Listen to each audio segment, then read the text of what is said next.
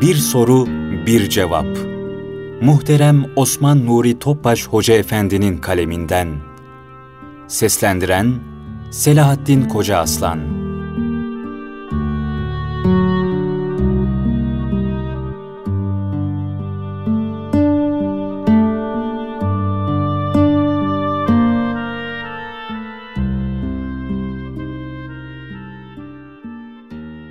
Soru Efendim, Haç suresinde beyan buyrulan, gerçek şu ki, gözler kör olmaz. Lakin göğüsler içindeki kalpler kör olur. Ayet-i kerimesinde, görmek fiilinin kalbe izafe edilmesinin hikmetini izah eder misiniz? Cevap Bu kainatta zerreden küreye kadar var edilen her şey, ilahi bir sanat harikası ve ilahi kudretin bir vitrini olarak yaratılmıştır. Nefsani arzularını bertaraf edebilen kimseler için bu vitrinler, kula acziyetini tattırarak Allah'a yaklaştıran ilahi bir lütuftur.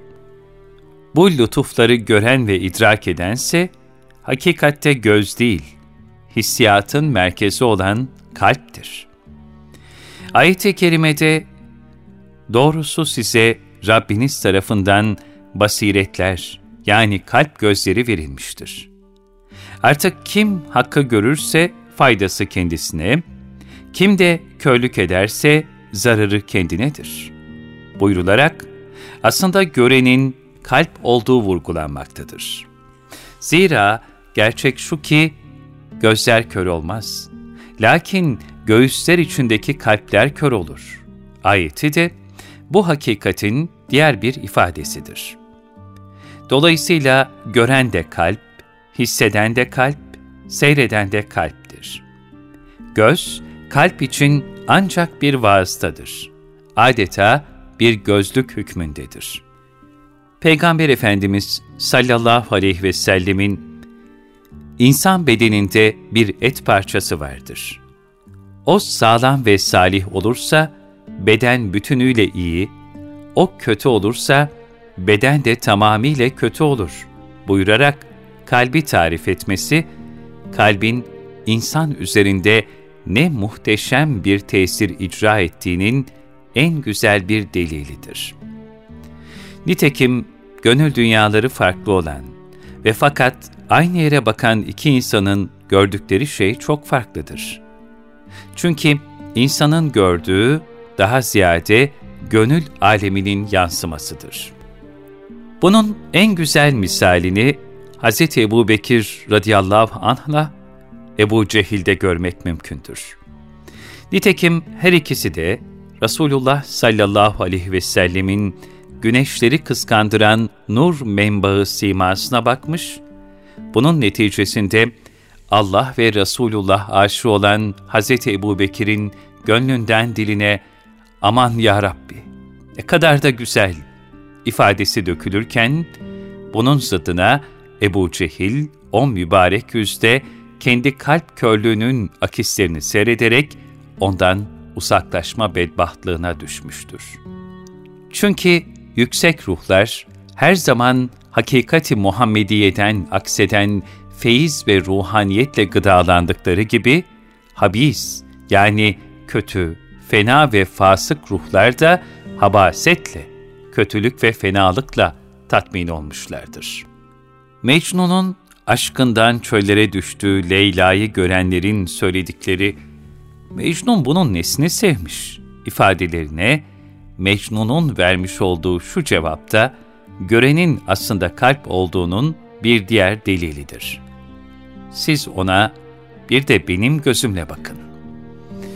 Zira Cenab-ı Hakk'ın emrine kibrinden dolayı itaatsizlikte bulunarak huzurdan kovulmuş olan şeytanın gözü de Adem aleyhisselama bakınca onun çamurunu yani zahiri suret tarafını görmüş, ondaki ahseni takvim sırrına gafil kalmış ve ondaki yüceliği idrak edememiştir.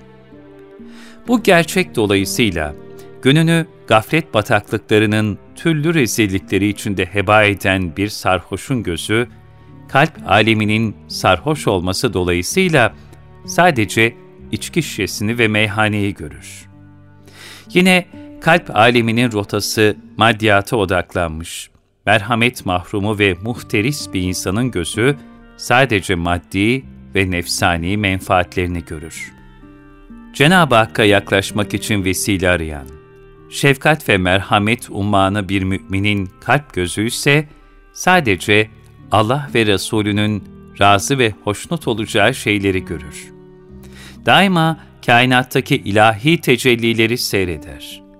Bunun neticesinde her gördüğü kendisine Allah'ı hatırlatan bir vitrin olur. Bu meyanda andolsun ki Resulullah sizin için Allah'a ve ahiret gününe kavuşmayı umanlar ve Allah'ı çok zikredenler için güzel bir örnektir. Ahzab 21 Ayet-i kerimesinin sırrına eren, arif ve aşık bir müminin gönül gözü de her şeyde onu görür, onu duyar, onu söyler. Bu aşıklardan biri olan şair Fuzuli, rahmet ve bereket vesilesi olan suyun hikmetini kalp gözüyle okuyup, onunla alemlere rahmet, Peygamber Efendimiz'e bir gönül yolculuğuna çıkmış ve meşhur su kasidesini yazmıştır. Böylece o, çöl için su neyse, alem içinde Resulullah sallallahu aleyhi ve sellemin o demek olduğunu gayet ince ve zarif bir üslupla dile getirmiştir. Gönlü peygamber muhabbetiyle dolu şair Fuzuli, huzur, ferahlık ve bereket tevzi ederek akıp giden suda, Hz. Peygamber'e vuslat arzusuyla çırpınan aşıkların hicranını seyrederek şöyle der. Haki payine yetemdir, ömrülerdir muttasıl, başını daştan daşa urup gezer avare su. O rahmet peygamberinin ayağının değdiği, gezip dolaştığı mübarek toprağına ulaşayım diye sular hiç durmadan ömürler boyu başlarını taştan taşa vurarak avare ve meclup bir şekilde akmaktadır. Yerden güller bitmesine şaşılmaz. Zira o yere nice gül endamlılar gömülmüştür. Lakin gül bahçesini sulayan bahçıvanı gördüğünde ise onun boşuna zahmet çektiğini ve bu alemde Efendimiz gibi bir gül goncasının bir daha açılmayacağını şairimiz şöyle ifade eder. Suya virsün baban, gül zarı zahmet çekmesin. Bir gül açılmaz yüzün, tek virse bin gülzare su. Bahçıvan, gül bahçesini sulamak için boş yere zahmet çekmesin. Zira bin tane gül bahçesi de sulasa, Ya Resulallah, yine de senin yüzün gibi bir gül hiçbir zaman açılmaz. Şayet ömrü vefa etmeyip, Hz. Peygamber'e vuslat şerefine erişemediği takdirde de, ehli muhabbet gönüllere şu vasiyette bulunur. Dest buhsu arzusuyla ölürsem dostlar, kuze eğlen toprağım sunun anunla ya Resul.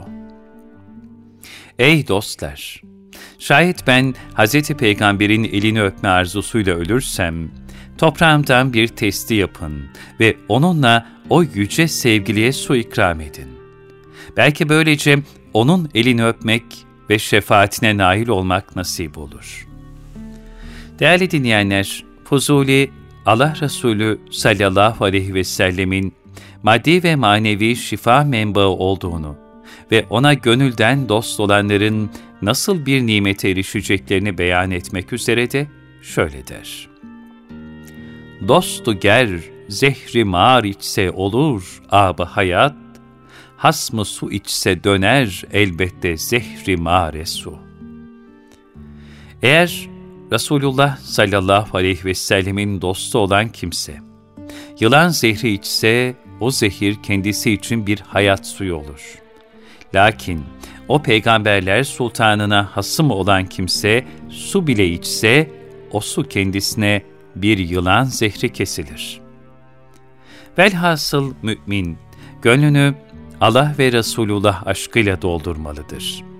Nitekim ancak o zaman gönüller gerçek basiret ve idrak sahibi olur. Ayet-i kerimede ifade buyrulan hakkı görebilmenin hikmeti tecelli eder.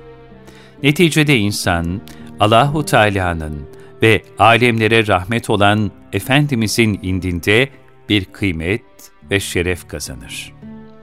Cenab-ı Hak, gönlümüzü yüce zatının, Resulullah sallallahu aleyhi ve sellem Efendimizin ve Ehli Beyt'in muhabbetiyle nurlandırsın.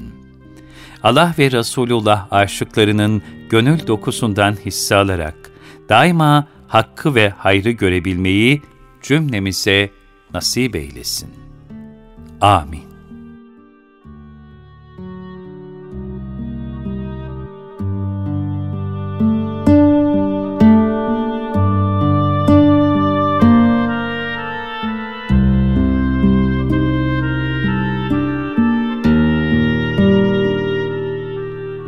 Soru, bir cevap. Muhterem Osman Nuri Topbaş Hoca Efendi'nin kaleminden. Seslendiren Selahattin Koca Aslan